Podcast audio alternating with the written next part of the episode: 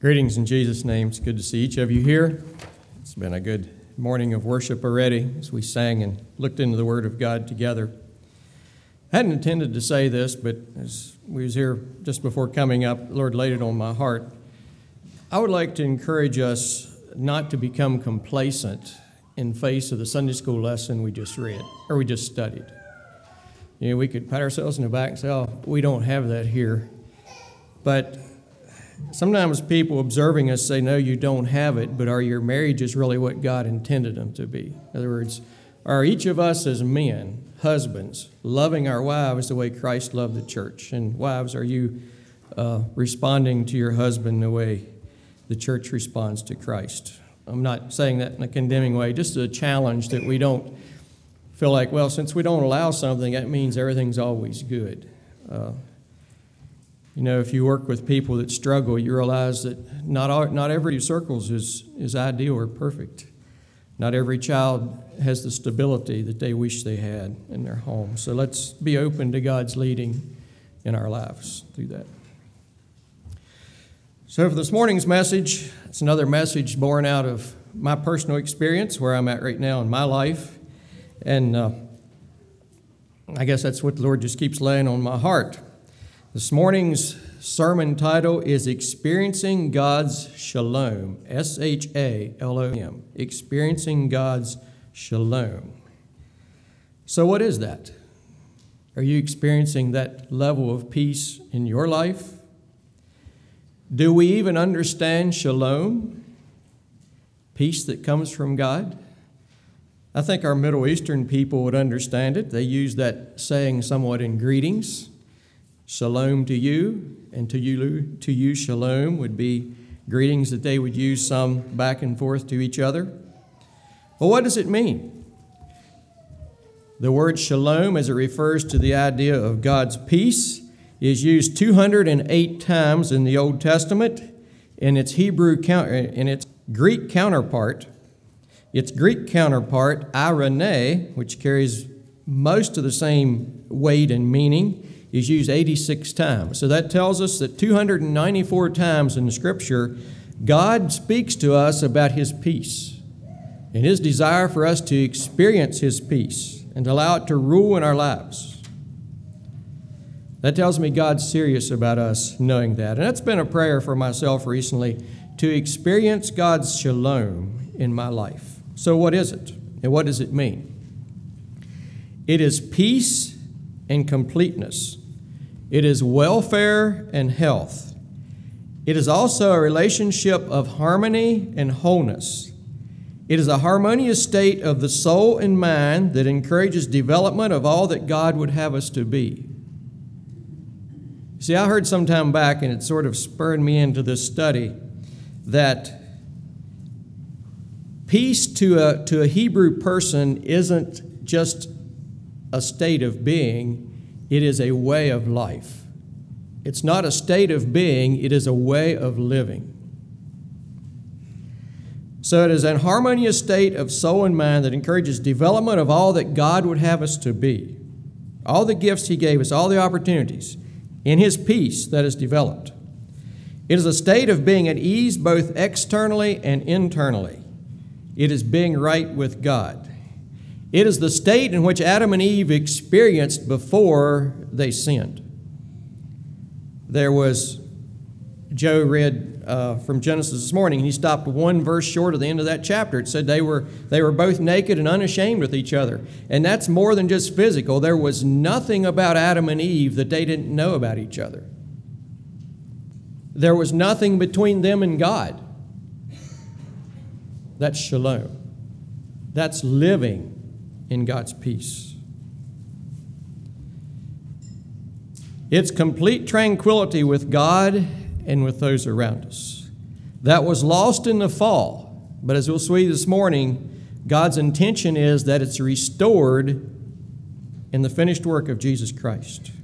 Isaiah 53 5 says this But he was wounded for our transgressions, he was bruised for our iniquities, and the chastisement of our shalom was upon him. With his stripes we are healed. Here again, this, this verse is one of my favorite in the scripture, and I'll never fully comprehend it. There's so much there. But in addition to his work of cleansing us from sin, somehow in his chastisement, in his suffering, gives us the ability to experience that peace, that shalom that God wants us to experience through the finished work of Jesus Christ. And only in him can we experience this peace. Jesus was speaking to his disciples uh, just prior to his suffering and, and death. And he said this to them He said, Peace I leave with you, my peace I give unto you. He's saying, My shalom. Well, this was Greek, it's translated eirene, but he was referring back to the, to the Hebrew concept of God's shalom. He's saying, Shalom I leave with you, my shalom I give unto you. He said, My peace. It's Christ's peace that he's giving to us. Not as the world giveth, give unto you. Let not your heart be troubled, neither let it be afraid. Have you ever pondered what Jesus meant here? And he said, Not as the world giveth. I'm not giving you peace as the world attempts to give, so don't be afraid. What's the difference? In the world's peace, one can dictate peace. The Romans had the Pax Romana, the peace of Rome. And someone, one historian said, they could take a city and turn it into a desert and call it peace. It was one sided peace. You do what the Romans said, or they'd move you out of the way and they'd create peace. Shalom is a mutual agreement, not one sided. The world's peace is temporary. How many times have you looked or heard in the news and noticed that there's a ceasefire between the Palestinians and Israelis, and you breathe a sigh of relief and say, Well, that war's over, it'll never start again. No, you look at it and say, well, will that last 24 hours or not? The world peace is temporary. God's shalom is a permanent agreement. One person can make a peace treaty, as I've already said, without the others wanting it, but they're too weak to fight it. Shalom is a condition of peace on all parties. Peace can be negative when it's just the absence of commotion. God's peace is the presence of serenity in our lives. Peace can be partial, shalom is complete and whole. You see, God's peace is His desire for His people. And it's always been God's desire for His people, even though it was broken when sin came into the picture. We have the law given in Exodus, Leviticus, Numbers, and Deuteronomy. You have the end of Exodus and in Numbers and Deuteronomy. And I hear people talking about reading through the Bible, how they have a tendency maybe to work through that pretty fast or not read everything because there's law after law after law after law and it's redundant. You know, it's interesting. I'm going around a trail here. Adam and Eve were in the garden, they had one boundary. God said, Don't eat of this one tree. But when they broke that boundary, they ended up with some 600 boundaries till you get to the book of Deuteronomy. Isn't that how sin works? The more boundaries we break, break, the more boundaries we have to make. Look at the world around us. Yeah. Okay, so back on subject. We have Exodus, Numbers, and Leviticus, Deuteronomy, all these, uh, all these laws. But right about in the midst of that, we find Numbers 6. And God had just finished giving them directives on uh, how to do things. They just finished setting up a tabernacle. And in Numbers chapter 7, and the different tribes started coming and offering their sacrifices. But between finishing that up and the people beginning to bring their sacrifices, God told Moses something very interesting. He said, Moses, I'm going to give you a prayer, and this is what Aaron is supposed to pray, the high priest. This is what Aaron is supposed to pray over the people of Israel. Listen to what he said. And Lord spake unto Moses, saying, Speaking to Aaron and to his sons, saying, On this wise shall ye bless the children of Israel, saying unto them, This is what Aaron was to pray. The Lord bless thee and keep thee. The Lord make his face shine upon thee and be gracious unto thee. The Lord lift up his countenance upon thee, the smiling face of God upon thee, and give thee shalom. Right in the midst of all these laws and boundaries, we still see the heart of God just wanting his people to experience his fullness and his presence and his peace. God desires the same for us today. He says, Bless them. Here is my heart for my people. Now I'm going to take you back to the verse we looked at earlier John 14, 27. Jesus was with his disciples just prior to his suffering and his death. And he said, My shalom, my peace I give unto you, not as the world giveth, give I unto you. Let not your heart be troubled, neither let it be afraid. Do you know the next time that Jesus was again in the presence of the disciples? It's over a number of chapters in John 20. John 20 and verse 19. And the same day at evening, being the first day of the week, when the doors were shut, where the disciples were assembled for fear of the Jews, Jesus, came and stood in the midst of them. So Jesus had told them, I'm leaving my peace with you. My peace I'm giving to you. Then he suffered. He died. He was in the tomb. He was resurrected. Mary, Mag- Mary came, I believe it was Mary Magdalene, came and told disciples she had seen the Lord. But according to what I looked at here, and maybe I'm wrong, help me if I am, I don't think that Jesus' disciples had actually seen him and been in his presence yet. And Jesus came to them, and just think about it. Jesus told them, I want you to have this peace that I've just explained to you at the onset of this message. Was that what they were experiencing? Is were experiencing in chapter 20. It said they were behind locked doors. Why? Because they were afraid. Why were they afraid? Well, their Lord and Master and leader had just been crucified.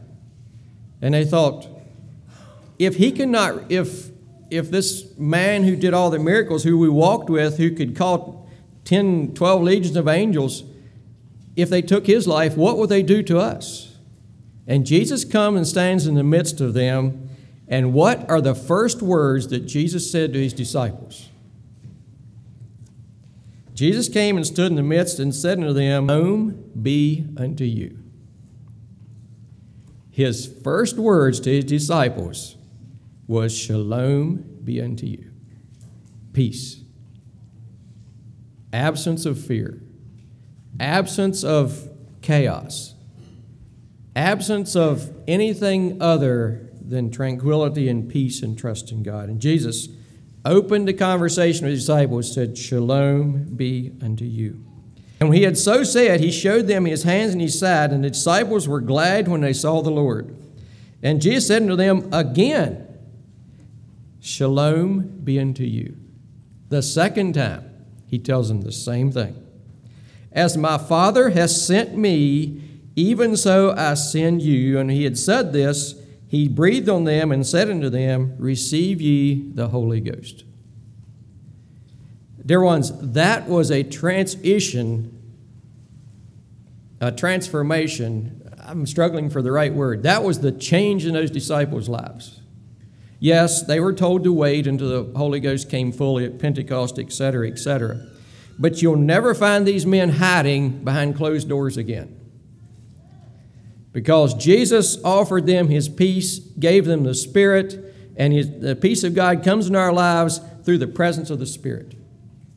We can't have peace without the presence of the Spirit.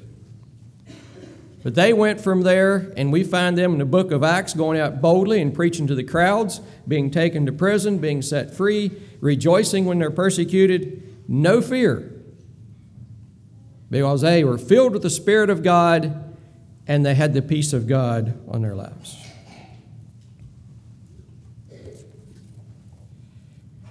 Oh. And in the book of Acts, right after the Holy Spirit came and the people were wondering what was going on, Peter said, And this shall be unto you and to your children and all them that will believe after you.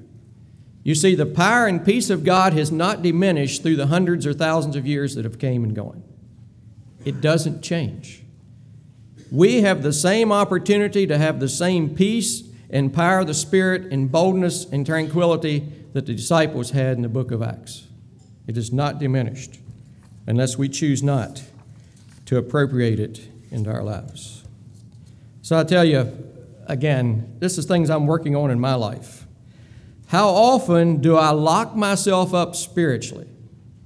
How often do I lock myself up spiritually when Jesus is standing there offering peace and power for the present need? How often do you lock yourself up spiritually when Jesus is there offering peace and power for the present need in our lives? Isaiah 26 3 says this Thou wilt keep him in perfect shalom, whose mind is stayed on thee, because he trusteth in thee. Is my mind stayed on the Lord? And do I trust him in every situation?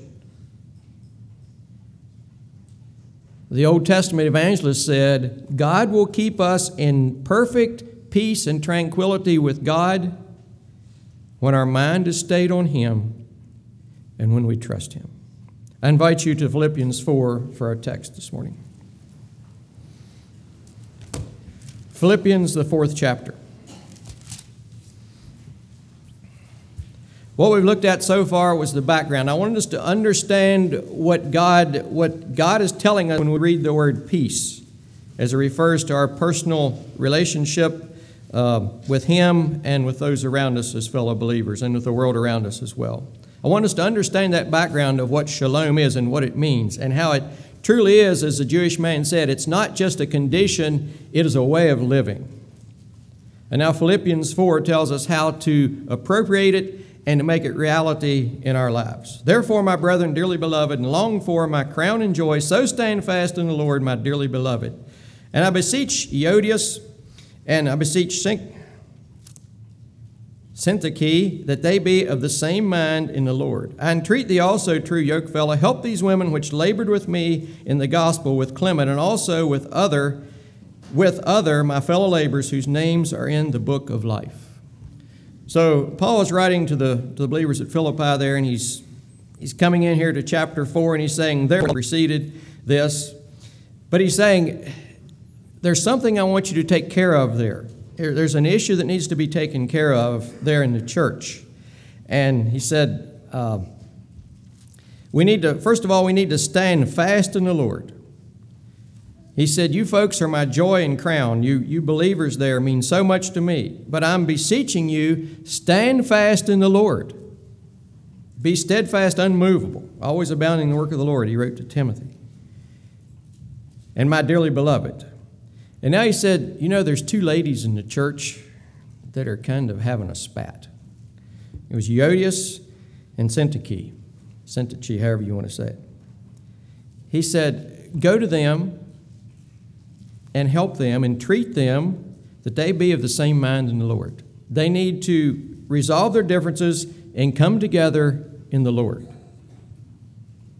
And he says, I entreat thee also, yoke help these women in other words, come beside them and help these women. This is an issue that needs to be taken care of. They are not experiencing peace. And when they're not experiencing peace, it's going to affect the whole church. We need to be at peace with each other. And then we come into verse 4. And here we see how we allow God's peace to direct our lives. And we'll notice in this in these scriptures and others that this peace is not something that we force, this is something that we allow. Rejoice in the Lord always, and again I say rejoice. He's laying a foundation for the peace of God to thrive and to grow in our hearts and lives. A joyful person, a rejoicing person, and we'll continue to build on that. He says two times rejoice.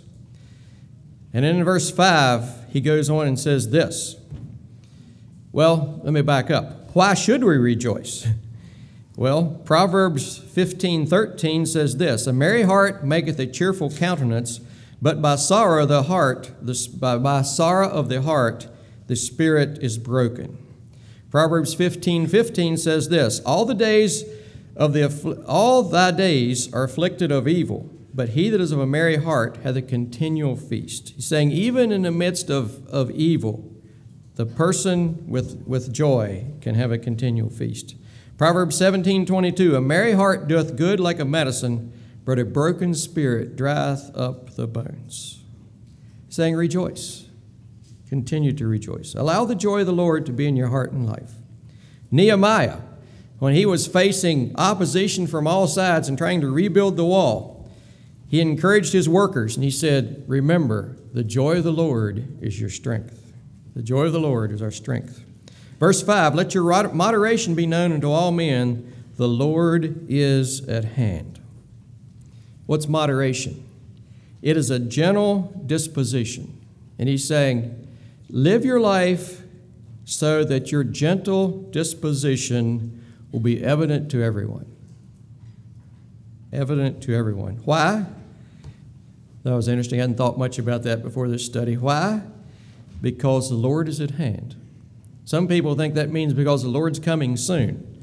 Others would say it's because the presence of the Lord is with us, and I would lean towards the second interpretation. We're crucified with Christ, but yet the Lord lives within us. The Lord is here. Through His Spirit, He is here. And because of that, be gentle. Let your gentle disposition be known to all men, because the Lord's presence is with us as His people. Verse 6 Be careful for nothing. That literally means do not be anxious about anything. Don't be anxious. Don't be fretful. I didn't say these things were easy. I said it's what God is calling us to. How often have I fretted away and lost peace? And we face things that are unknown and uncertain. Just this morning in our prayer request, so many people we know are facing things that are unknown and uncertain. But God calls us to rest in Him. Like I said, I'm not there. I've not attained, and that's why I've been studying this for my own directive for our own help. Do not be anxious about anything. Instead, what are we to do? We are to take every need to God in prayer. And let's break that down a bit. Be careful for nothing, but in everything by prayer and supplication. What's that mean? Well, the first word prayer here, if you study it, means to come to God in a worshipful spirit. So we're coming to God, or opening up relation, our conversation with God in a worshipful spirit and in supplication is the petitions that we bring. So I see here prayer has two, two elements worship and supplication.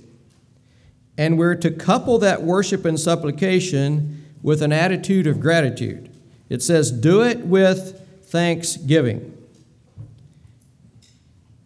Out of the spirit of thanksgiving, we are to make our request known unto God. I'm working on another message, it's an assignment. And it keeps coming back. The subject keeps bringing me back to how often God calls us to being thankful. Being thankful is an expression of gratitude for all that God has done for us, but is also, according to what I'm studying in scriptures, it's one of God's strongest antidotes toward the encroachment of sin upon our lives.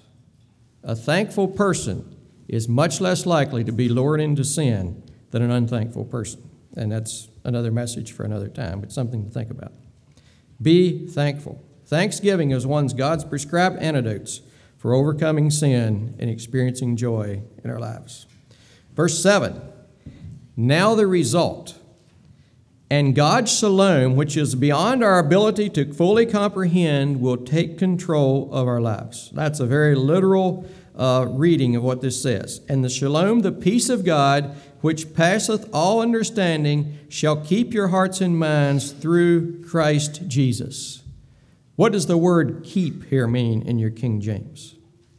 Another translation puts it this way And the peace of God, which transcends all understanding, will guard your hearts and minds in Jesus Christ. Well, the word from which it's translated is actually two words, or has two meanings. And the first is to set a guard. It's a military term. It's the idea of, well, you understand how it is. So there's two armies and they're encamped across from each other. But at night, there are guards stationed around the camp to keep an eye out for enemy movement towards their position. That's the guard. So the scripture is saying that the peace of God will stand as a sentry around our lives, as a hedge of protection to help guard us against the tactics of our adversary. That's the first. The second one is it is also like a group of soldiers surrounding a place of strategic importance to the group. You understand what I'm saying? So there's a strategic place of importance to this army and a strategic place of importance to that army. They're going to garrison. That's the word I'm looking for. It's a garrison around that position that they don't want to lose. So the peace of God does both, according to my study in this. It sets a sentry to watch, it forms a garrison around our hearts and our minds to protect us from the onslaught of the evil one. So think about that. Take that home with you. Rejoice in that. We should be rejoicing as we see how God really works this thing out. Yes. And the peace of God, which passes all understanding, will set a guard around your heart and your minds. How? Through Jesus Christ, the Prince of Peace. The Prince of Peace, Jesus Christ. What did Isaiah say in Isaiah 9? All the attributes of this babe that was to be born. He's the Prince of Peace. And of his kingdom and peace there shall be no end. There's no limit to the peace that's in this man, Jesus Christ. All right, so that's how it works. Now there's some disciplines that goes with it for us. Fact is, I want to look up two. You turn with me if you'd like to these verses. Colossians 3:15. Colossians 3:15.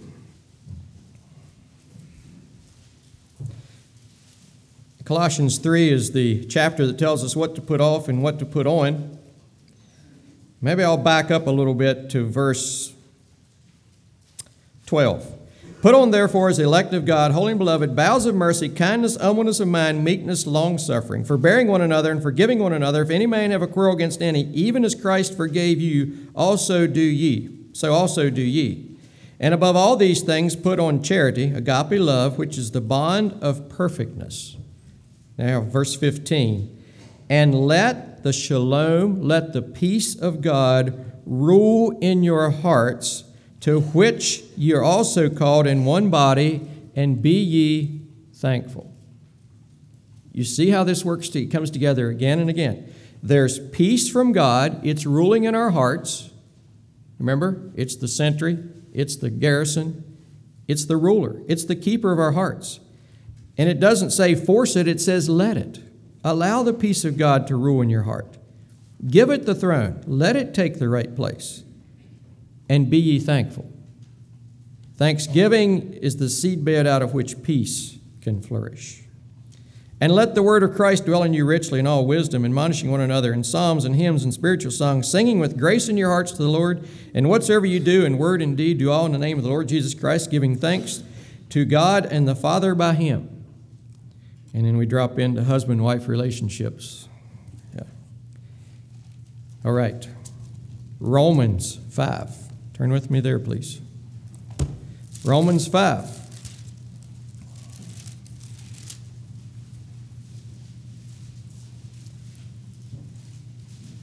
I wasn't exactly sure where to put this in, but I thought it was too important to leave out. It tells us how this whole thing works out in our lives. Therefore, being justified by faith, we have shalom with God through our Lord Jesus Christ.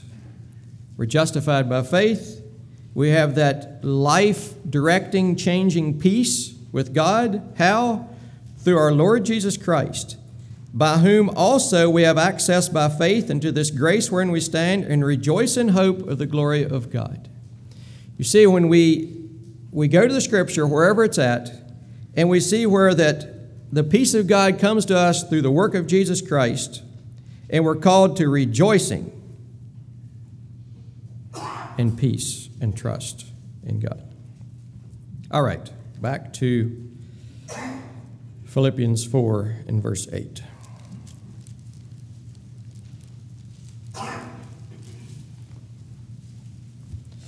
Philippians 4 and verse 8, and I said, There's some disciplines that must be in our lives to make this a reality and keep it a reality. Even tells us how we ought to think. God's shalom, which is beyond our ability to comprehend, now gives us directives on what to think about. Finally, brethren, whatsoever things are true, whatsoever things are honest, whatsoever things are just, whatsoever things are pure, whatsoever things are lovely, whatsoever things are good report, if there be any virtue, if there be any praise, think on these things. Some of you may have noticed I went to the barber shop last week. I was there about 25 minutes, and so row of haircutters, row of people getting their hair cut.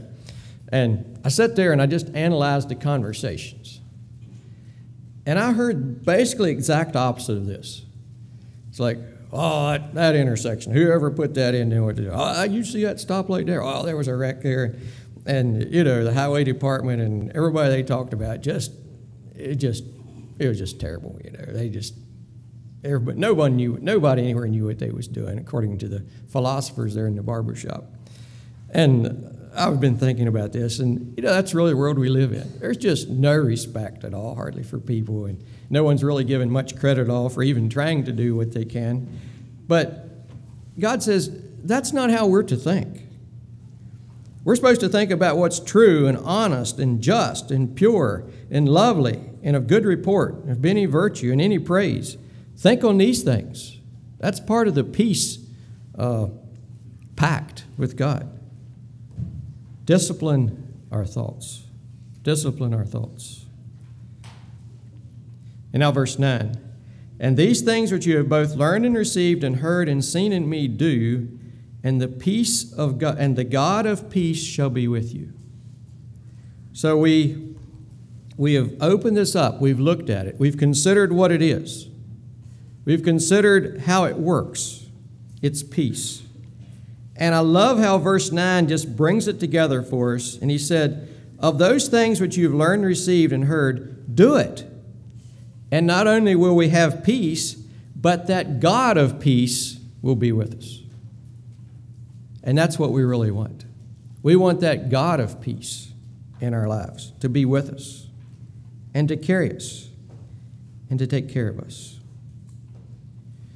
Paul goes on and writes, but I rejoiced in the Lord greatly that now at last your care for me hath flourished. And again, wherever ye were also careful, but ye lacked opportunity. Not that I speak in respect of want, for I've learned whatsoever state I am, therewith to be content.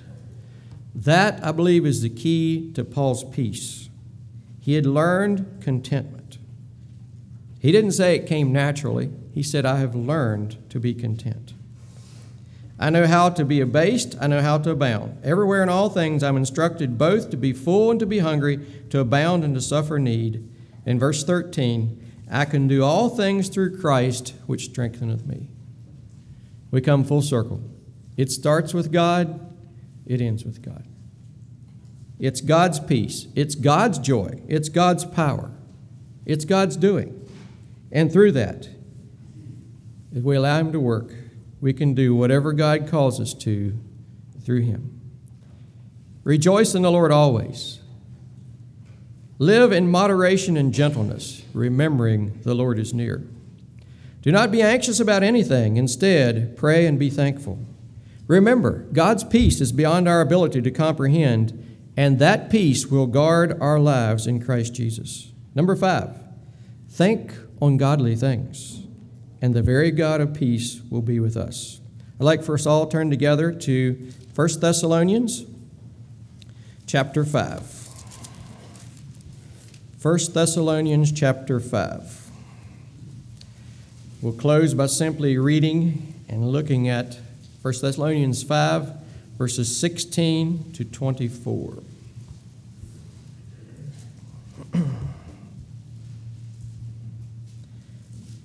I noticed for the first time how close and similar this passage is to Philippians 4. 1 Thessalonians 5 and verse 16 Rejoice evermore, pray without ceasing. In everything give thanks, for this is the will of God in Christ Jesus concerning you. Quench not the spirit, despise not prophesying Prove all things, hold fast to that which is good, abstain from all appearance of evil, and the very God of shalom sanctify you wholly. I pray, God, your whole spirit, soul, and body be preserved blameless unto the coming of our Lord Jesus Christ. Faithful is he that calleth you, who also will do it. Brethren, pray for us. I've asked Joel to lead us in the song 421, Prince of Peace, Control My Will. As we sing this, pay close attention to the words. It's, it's a prayer, and I trust it's our commitment to seeking God's shalom upon our lives. Brother Joel.